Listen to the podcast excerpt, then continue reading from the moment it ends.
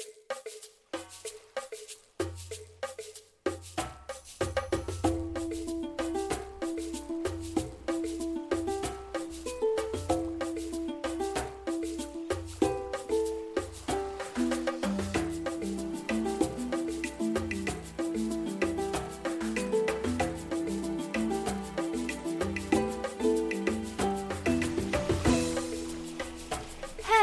everyone, and welcome back to World of Sharks, a podcast all about sharks and the oceans, brought to you by the Save Our Seas Foundation. My name is Isla, and every episode I have the joy of sitting down with experts in science, conservation, education, and storytelling to take you on a deep dive into a different part of the wonderful world of sharks. Now, it is October, which also means that it's spooky season, and we thought it was an excellent opportunity to shed some light on a group of fishes who don't get the attention they deserve, in my humble opinion. They aren't sharks exactly, but they are closely related. Think of them as the cousins who moved really far away and you only see them every other Christmas. They're pretty cool, but also a little weird, and no one knows that much about them. I am talking about the chimeras, also known as ghost sharks, spookfish, ratfish, rabbitfish. They're also named after a fire breathing mythical creature who it is said to have the head of a lion, the behind of a snake, and the body of a goat. So, all in all, I think you'll agree that they're pretty strange looking and associated with the unnatural, so they fit into the Spooktober theme very well, and we are devoting an entire episode to them. But before we get into how cool they are and meet our equally cool guest, I'm going to take us on a very quick taxonomy diversion. So, sharks belong to a large group of fishes known as the chondrichthyans, who all share a flexible skeleton made of cartilage rather than bone. Now, cartilage is the stuff that you can feel if you squish the end of your nose or feel the top of your ears.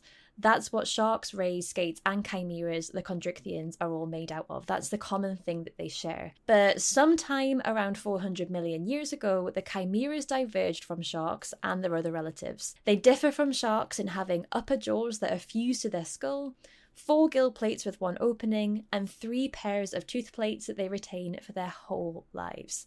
So, to sum that all up, we have one big happy family, the Chondrichthyans, and they are basically kind of split into two.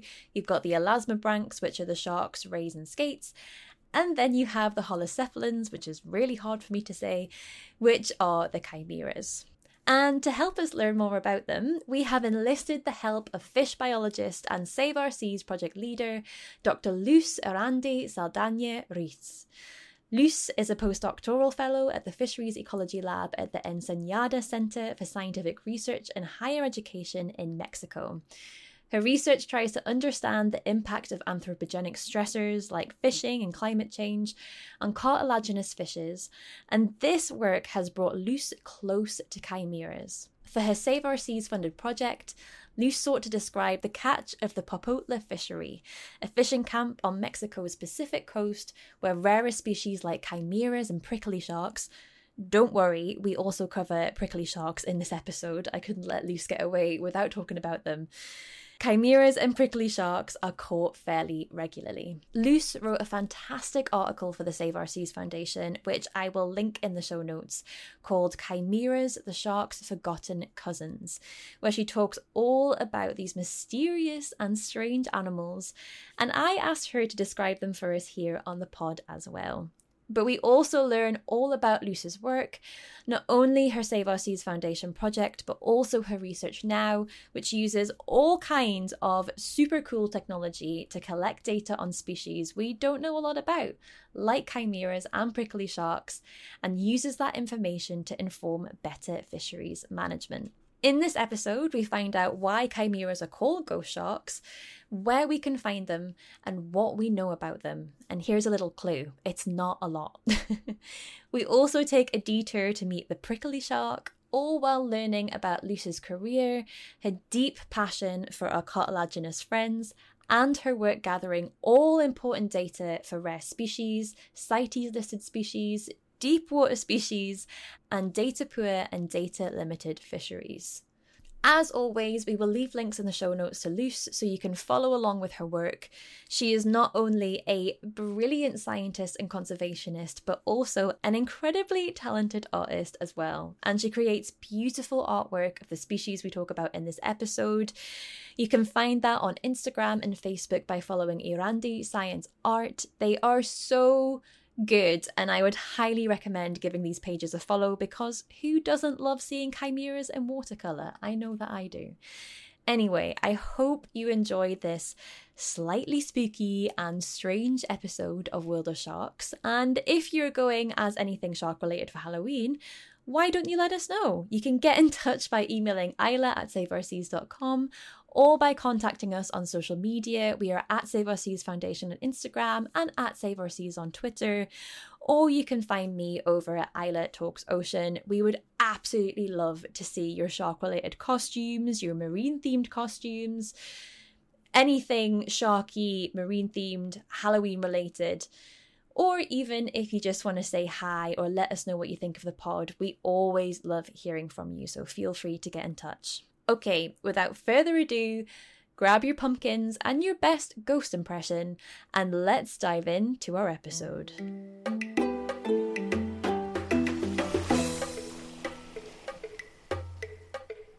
Hello, Luz, and welcome to the World of Sharks podcast. Thank you so much for this invitation. No, thank you. Thank you for coming on, for coming onto the podcast at half past eight in the morning for you, but you are in the lab, which is very cool. I can see all of the lab equipment in the background. Our listeners won't be able to see this, but it's definitely an appropriate background for World of Sharks. Yeah, of course. We're so excited to have you on. I was just explaining, we have kind of gone with the theme of spooky season uh, along the kind of ghost sharks and spookfish kind of theme but we're using that as a vehicle to learn all about your work and all about your project with save our seas and what you're doing now. I cannot wait to get into it. But first we like to get to know you a little better. And our first question is one that we ask every single guest it is quite a difficult one for people who are passionate about the ocean and who have worked with the ocean a lot, as I'm sure you have. But do you have an experience with the ocean that stands out for you as particularly memorable or special? Yeah, uh, I definitely have had one because I, when I was a child, I loved to go to the sea, swim, and I spent a lot of time in tidal pools watching crabs, octopuses, starfishes. Well, I think I still love to do that. but the most, it's kind of like a mixture between fear and curiosity about what's beneath my feet when I was swimming in the ocean. You know, it's basically thalassophobia. So the first time I, I did scuba diving and ocean world opens to me, it was really, really amazing. I mean, the colors, the fishes everywhere, the movements, it was amazing. That was for me the first time I had the opportunity to see directly the ocean. Oh wow. I think I think a lot of people have thalassophobia, like the fear of not being able to see what's underneath you. It can be really scary. Yeah. Yeah, for me it was kind of a mixture scary and I'll, and very curious about what is there over there yeah. Yeah and like the you're totally right like the first time you dive and it's like having a a window into a secret world that no you've not experienced before it is it's pretty incredible. Yeah. So that was your most memorable experience. That was the first time that you experienced what was underneath the waves. But when did you discover a passion for sharks well, when I was a child, I, I also loved to read a lot of books about the ocean, especially marine life.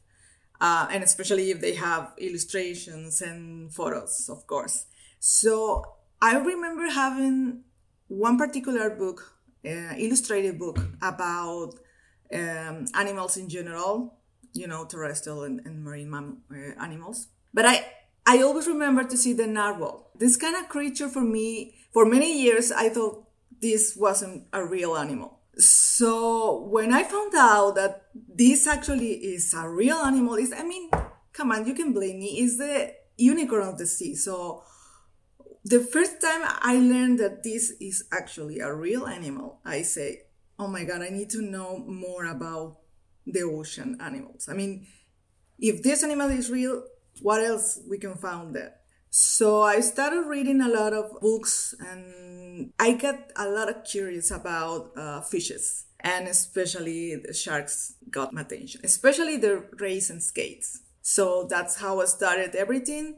I started to learn some basic stuff in, in child's book. At the time, but because I'm very old right now, at the time we didn't have enough books with sharks information.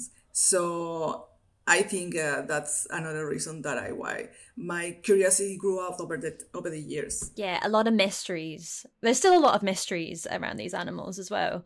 But yeah, the I totally understand what you mean. The narwhal, it looks like something that someone has made up, like dreamt up like a cartoon. Yeah. Yeah. and a lot of marine animals look like look like that. A lot of deep sea animals especially there's a lot of people that still don't believe me. Like if I show some of my family pictures of what is there, they're like, "Nope, that's mm-hmm. not real. That's from a film. Someone's made that up. You're you're having us on." yeah, exactly. you're joking around with us. Actually, another uh, thing for me was the movie Jaws. It kind of have the contrary effect on me. Instead of having this fear to the sharks, I think the curiosity grow even more for me.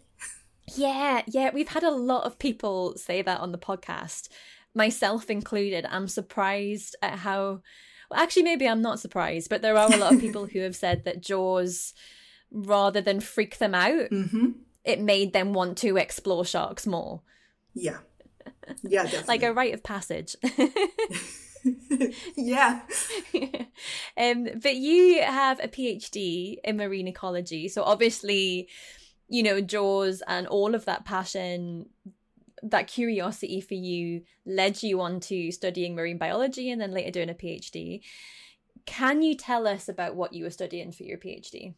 For my PhD, I focuses on uh, shark fisheries because fisher, shark fisheries here in Mexico are very important. We, we look to, to do research to conserve and manage the shark species. There are some species that need conservation because their status, they are endangered, the life history traits, but also here in Mexico, the shark fisheries are very important, and I think uh, it's source of income, source of food for many fishing communities.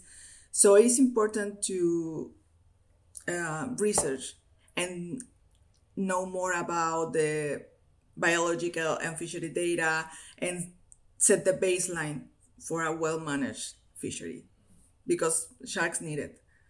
Yeah, definitely. And so for your PhD, were you looking at what kind of species were being landed and trying to describe them? Yeah, of course. Also, another important thing of this uh, of my PhD research was the historical approach of the fisheries. We could identify the start of the fishery here. Well, officially start of the fishery, uh, or modern fishery, like we like to say, here at Mexico, especially in the Mexican Pacific, and that was uh, was a very interesting history and have the opportunity to identify how the shark fisheries are rooted in the communities for many many years because that's a it, it's such an important aspect to explore right because um I feel like a lot of people, when they hear that sharks are being overfished, their immediate reaction is to say, okay, well, why don't we ban all shark fisheries and all shark fishing activities? And you obviously can't because it's tied so closely to a lot of cultures and a lot of people's livelihoods as well. Yeah, yeah, yeah, of course. So the more that we know about what what they're actually fishing and the extent of that, then we can move more towards sustainable practices if or, or even know what practices are happening and what the level of damage is. Yeah yeah definitely definitely. Also we we we're looking for um, to work directly also with fishers because they are in the activities they are know the species. And it's kind of include human dimensions to the ecology, to the marine ecology studies, and especially with sharks, and especially with shark fisheries. I think that's very important and, and is key to uh, achieve sustainable management because you need to involve all the community. Absolutely, yeah, a hundred percent. Um, yeah, as a social scientist, very very happy to hear that. and very much agree.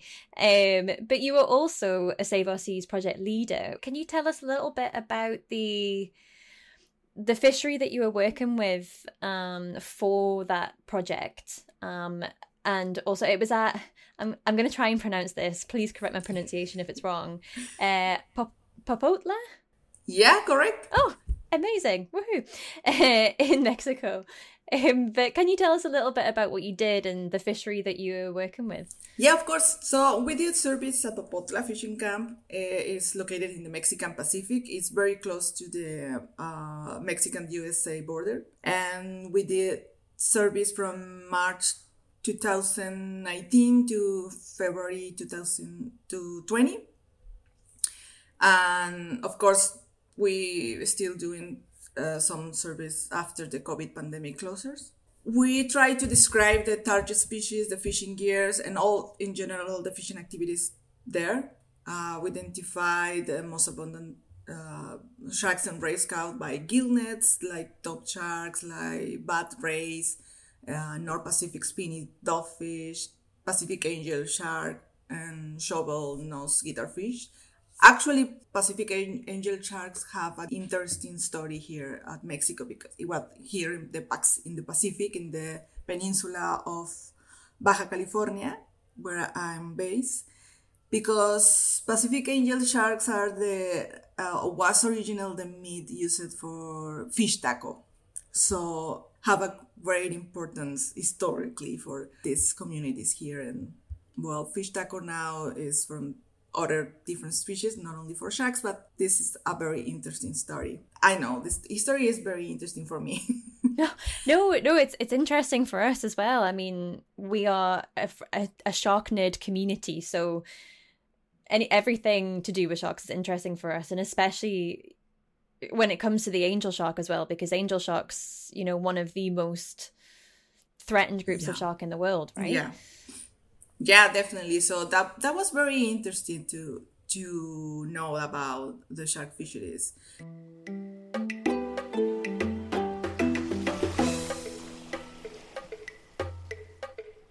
Some of the other species that you were working with and one of the most common species correct me if i'm wrong that you were finding in the catch is the subject of our podcast episode today which is the ghost sharks slash spookfish slash ratfish slash rabbitfish, aka the chimeras. We've never covered chimeras before on the podcast. I know this is terrible.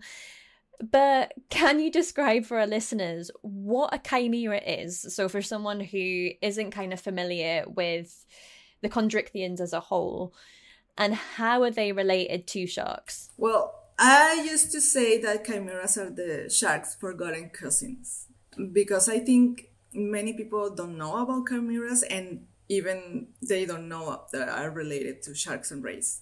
Their skeletons are made of uh, cartilage, so that's why there are uh, cousins of sharks and rays.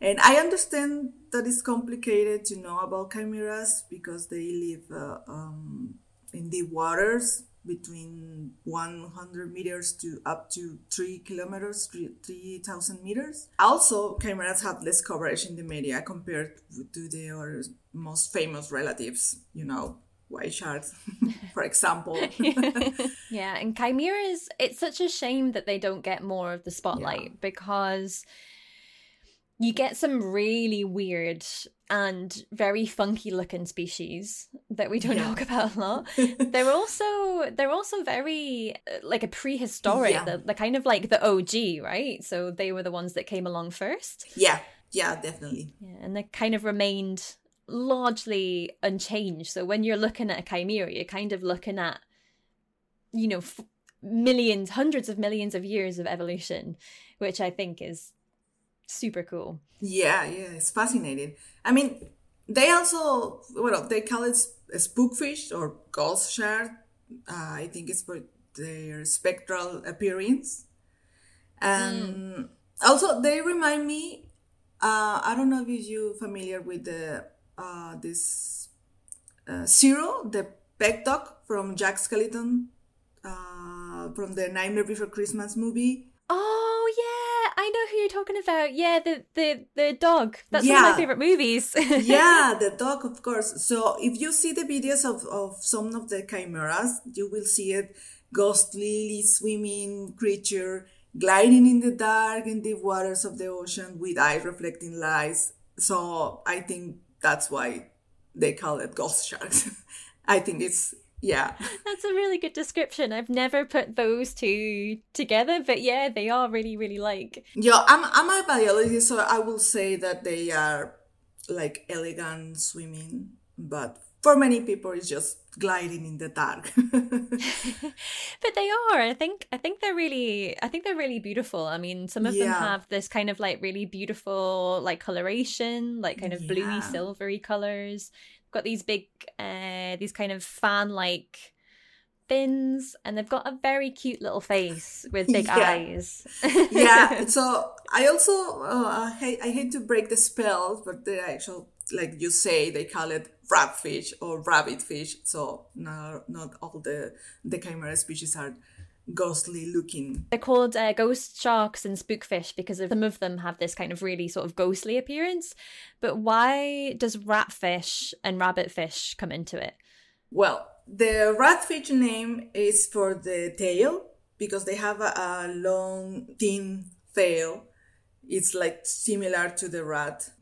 And I think it's the, the snout that's very familiar with the, the nose of the rabbits, also the big eyes that they have. So like a cute little rabbits. yeah. So hopefully hopefully that gives people at home listening like a kind of image uh, of what yeah. we're thinking. But as I always say, Google. Google is your best friend. Check them out, have a look at them. We were talking about at the beginning of the podcast species that look like they're not real. And to me, yeah. the chimeras do embody that. exactly. That's what I, I, was trying to get when I start with my history about narwhals. okay. Yeah, no, I totally understand what you mean. Um, but this might be quite a difficult question, so feel free not to answer it. But do we know how many species of chimera there are in the world? I think there are around 40 to 50 species. I I don't do not have the exact, exact number, and especially because every day we are discovering new species, especially in the ocean. Yeah, uh, yeah, that's why I said it's a tough question because we're, like you said, discovering new species every day. This is a deep water species, but also, you know, this is a species that, or not a species, but a group of animals that used to be so much more diverse and so much more widespread. I think a lot of the prehistoric fish that we thought were sharks have since been turned out to be chimeras. So one that springs to mind is Helicoprion, the one with the buzzsaw for a jaw. Yeah, yeah, yeah. That that that's another species that I recall to see in some books and say that's not real. I think we were laughing about this. We've we've done a couple of episodes on like prehistoric sharks. And I can't imagine being the person to uncover that fossil of the, like the tooth whorl. I mean, we're just guessing still now what it looked like, so it might not have even looked like that. But yeah, yeah, uh, yeah, definitely. But you can see the images of the fossil and say, well, that's very probable to be to look like that. So, and sometimes I think that the fossil studies must be very fun because sometimes they, uh, I think they made up some things.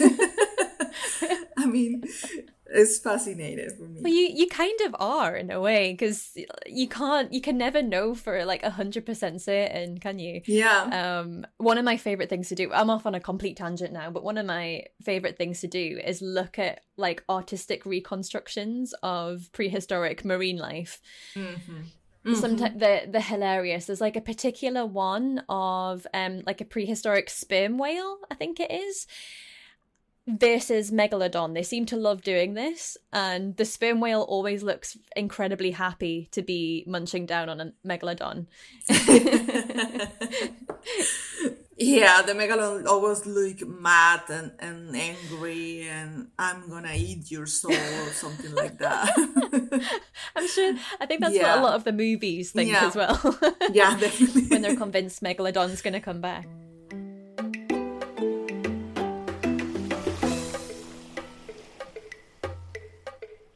Anyway, back to chimeras are, very uh, very sweet little chimeras. Um, do we know much about their biology and life history? Well, we don't know so much so much about these species. It's not always easy to collect data. Um, study chimeras is not an easy task, especially because they live in deep waters, and we we don't have uh, easily access to that to samples, for example, and try to extract data about the biology. There are some efforts, of course, of, in many parts of the world, and with this project, we are trying to do our efforts uh, in this um, in this part of the world. Yeah, so do because I I did read um when I was looking through the article that you wrote for Save Our Seas, you did mention that some of them lay eggs. Yeah, yeah, that's a very fascinating thing. Yes, of course. I also have the opportunity to see that eggs uh, here at the lab.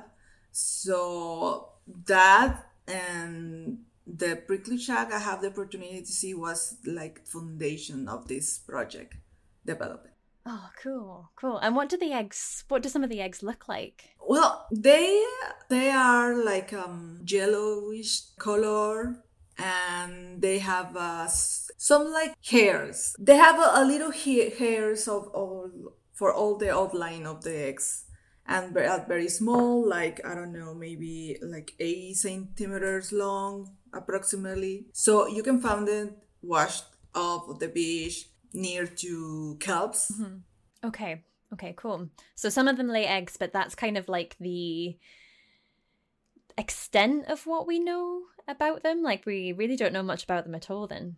Yeah, we have very very little information about it. And we recently some research has started to work on, on defining some life cycles um, age and another biologic aspects.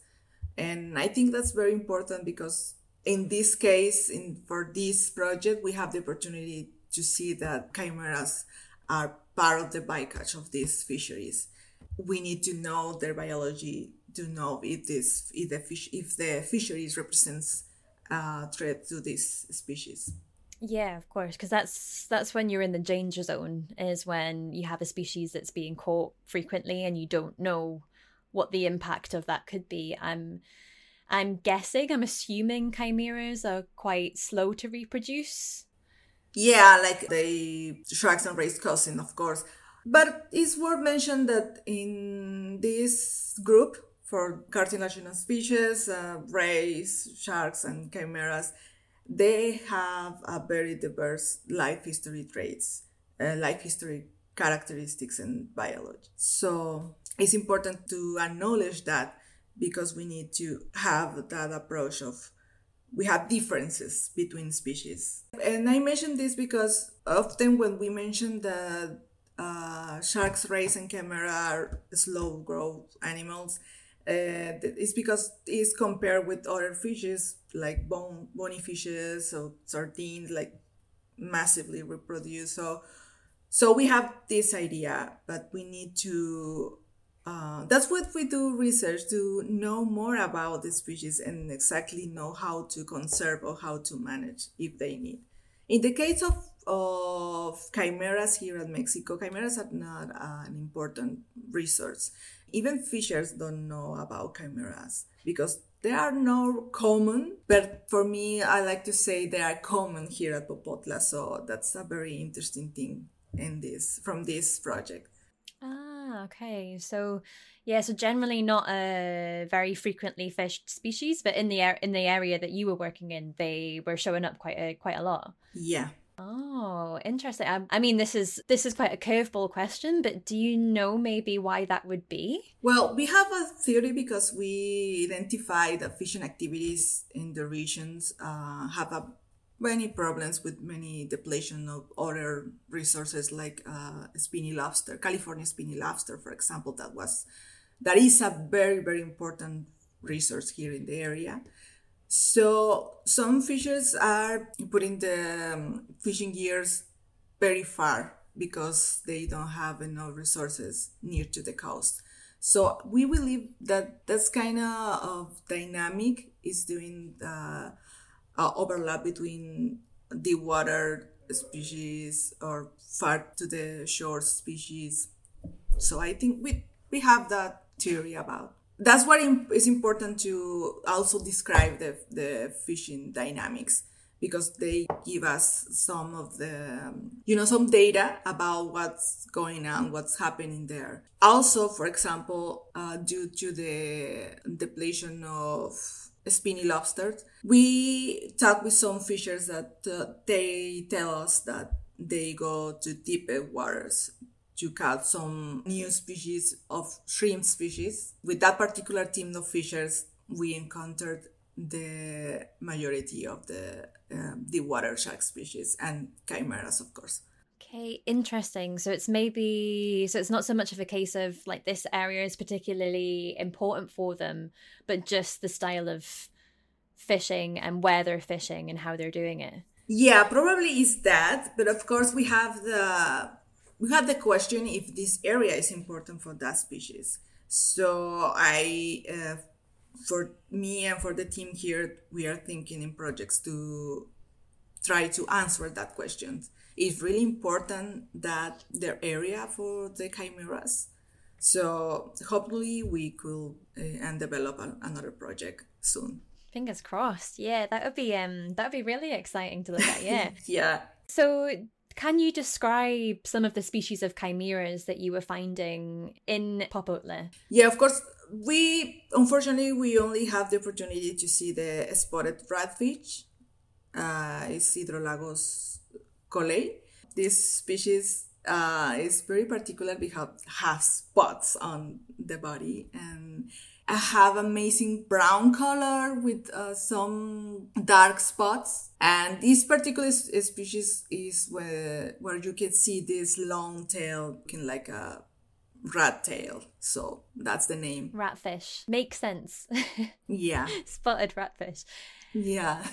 so we've talked about we've talked about chimeras and like I said at the beginning, I can't do an episode with you without talking about prickly sharks again, I think we might have mentioned it on the Weird Sharks episode, but I don't think we went into great detail. I'm just so amazed that there's a shark called a prickly shark, and I need to know why. so, can you tell us a little bit about this species? Yeah, well, this is a very rarely seen species. We, well, I have the opportunity to to see one in this project, I do not have the opportunity yet. This uh, kind of shark is very uh, interesting because don't have the classic shark shape, you know, like a white shark, a mako shark.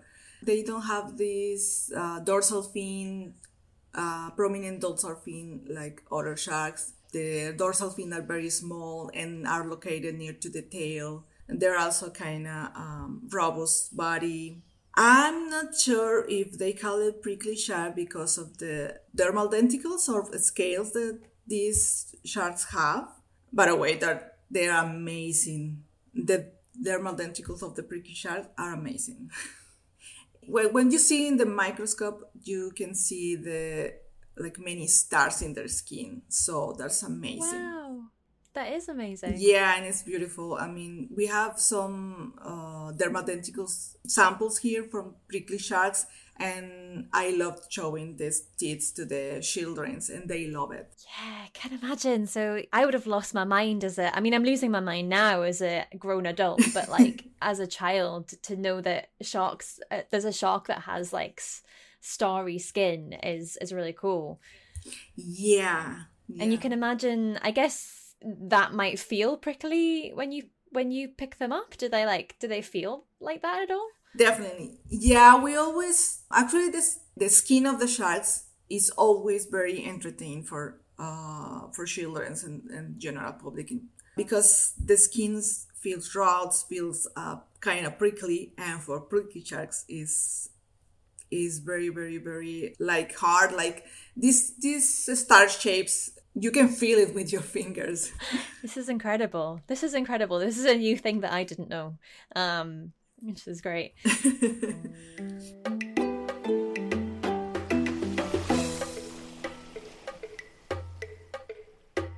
Chimeras and prickly sharks are obviously like you said they're they're deep sea species. Uh I think a lot of people have a misconception that deep sea species kind of go under the radar. They're not really threatened by a lot of the things that you know sharks that are, occur in shallower waters are, but that of course isn't the case.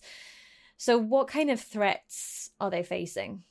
Well, in this project we focus on the interaction with the fisheries and we identify that there is an, there is an interaction with the fisheries uh, it's for that reason that it's very important to do studies to identify more species in the landings, to collect data, collect fishery and biological data. And also, I think it's very important to talk with the fishers and having the fishers support in this kind of project is very important to collect data, but also to engage them in their management or conservation, whatever the, the species needs. And because fishers are very useful when we need to collect data. For this project in particular, we talk with the fishers, they give us the, the specimens for some samples to show also for um, children's in science fairs and also they usually call us when they find find some rare species like they call it so we identify this overlap with the fishing activities and that's very important because like you say we usually think that the water shark species and chimeras don't usually uh, see them because they are very deep and and with this project, we identify that's not the case, that we still having uh, some of the species in the landings. And even if these species are not commercially important, um, they still caught it. Mm. And so, you know, you're after after your project, after you found that out, is there anything that can be done about that? we uh, we're still working in Popotla. I think for us it's very important to still monitoring occasionally. Uh, we have the, the advantage of of that fishing camp is very close to where I'm based, so uh, it's very easy to go there and, and have the, uh, a survey of the fishing activities in some seasons. And also, it's very important to build a trust with the fishers because they are very willing to participate, to give you support, to um, uh, give you the specimens. And fishers also have a lot of curious about the species, and they ask you uh, how the skull, how the part of the body, or what kind of, of name for this species or etc. So it's very important to build this kind of connection with the fishers and definitely this when we when we work with uh, fishing activities we always should consider the human dimension that fishing activities have because you don't have fisheries without humans. So uh, if you wanted to do research for sustainable management of even for conservation you need to consider the human dimensions of these activities. Yeah totally. And you know respecting that is a huge part of breaking down barriers. The fishermen i can imagine they would feel a little bit threatened by potentially you know conservation coming in or scientists coming in. And respecting the importance of their livelihood is is a huge part of breaking down that barrier. and also you know that just the interest in the species and the like engaging them in kind of what you're doing and showing them about your research i think it's absolutely fantastic yeah for example for for some of the species they mentioned when they uh, found it in the nets alive i mean with they um, usually release them because they don't have any value for them. So if you talk to, to the fishers about it and you explain it and and they are they understand they understand that if that the kind of fish doesn't have any value why i need to uh, land land it so that's that's a very that's a very interesting thing that not many people understand about the fishers and species and shark species dynamic you know yeah, yeah, totally. That's really interesting. So you you said that you're still kind of based in the same area and your work now uses some pretty cool technology to monitor marine species in marine protected areas, including some of the kind of rarer deep sea threatened species that we're kind of talking about. So can you tell us a little bit more about this? Yeah, of course. Well, uh, we developed a project to monitoring marine megafauna uh, in natural protected areas because we wanted to identify where the species are living, what are they doing, their distributions, and also identify if, if the abundance, diversity, and if their natural protected area management measures are being effective to protect for the protection of the species. So we are using BRUVS, uh, underwater video stations with bait, underwater video stations. We are using uh, ropes and also drones to uh, monitoring some of the species, especially because in this uh, natural protected area we have whale sharks. We have a, a season with whale sharks aggregates every year. So we are trying to develop a protocol to monitoring whale sharks using aerial drones. So that's a very interesting project that we hope to have results by end of this year. Also, yeah, also, also we are working with BRUVS and not so deep waters, but I'm always thinking in a project to use these cameras to buy uh, big lights and put it there. I have the, I, I, I already have the place where, where I wanted to put it these props to search for chimeras and the water sharks. Yeah, I have the place. I just need the money and the time to finish and to develop the project. so if any if any funders are listening and they think this sounds like a cool project and why would you not fund a research? Yeah. I would i would love to see because i think BRUVs are amazing. It's like um it's essentially like just like leaving a gopro and letting the sharks yeah. do their thing right? So i would love to see what chimeras are getting up to what prickly sharks are getting up to just kind of putting about going about their daily business like that would be amazing. If I had money, I would very happily fund you.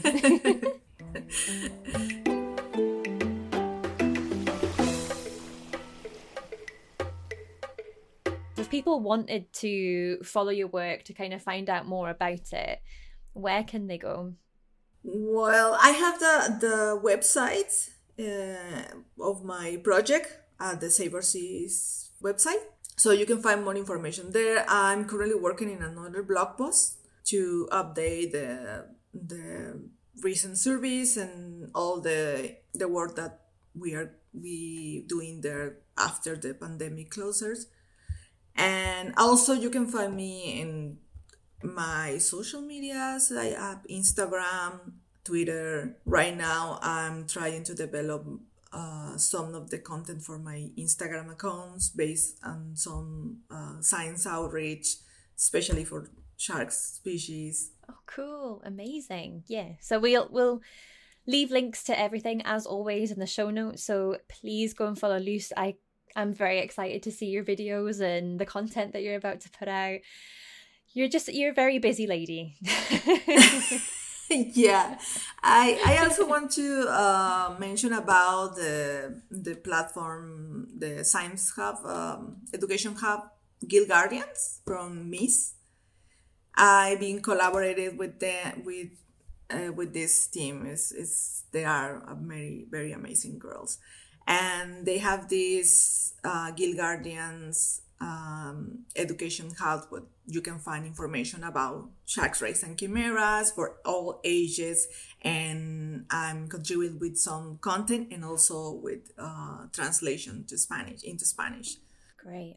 Great. Yes, perfect. We'll put a link to that as well. We love MISS on this podcast. They do incredible work and they've got so many resources available. So yeah, we we will link to that in the show notes as well so people can go and find that. Um, but we are coming to the end of our podcast. It's gone super fast. An hour always goes quicker than I think yeah. it's going to. but I have one final question before our podcast comes to an end, and it's a bit of a silly one, but it is my favorite.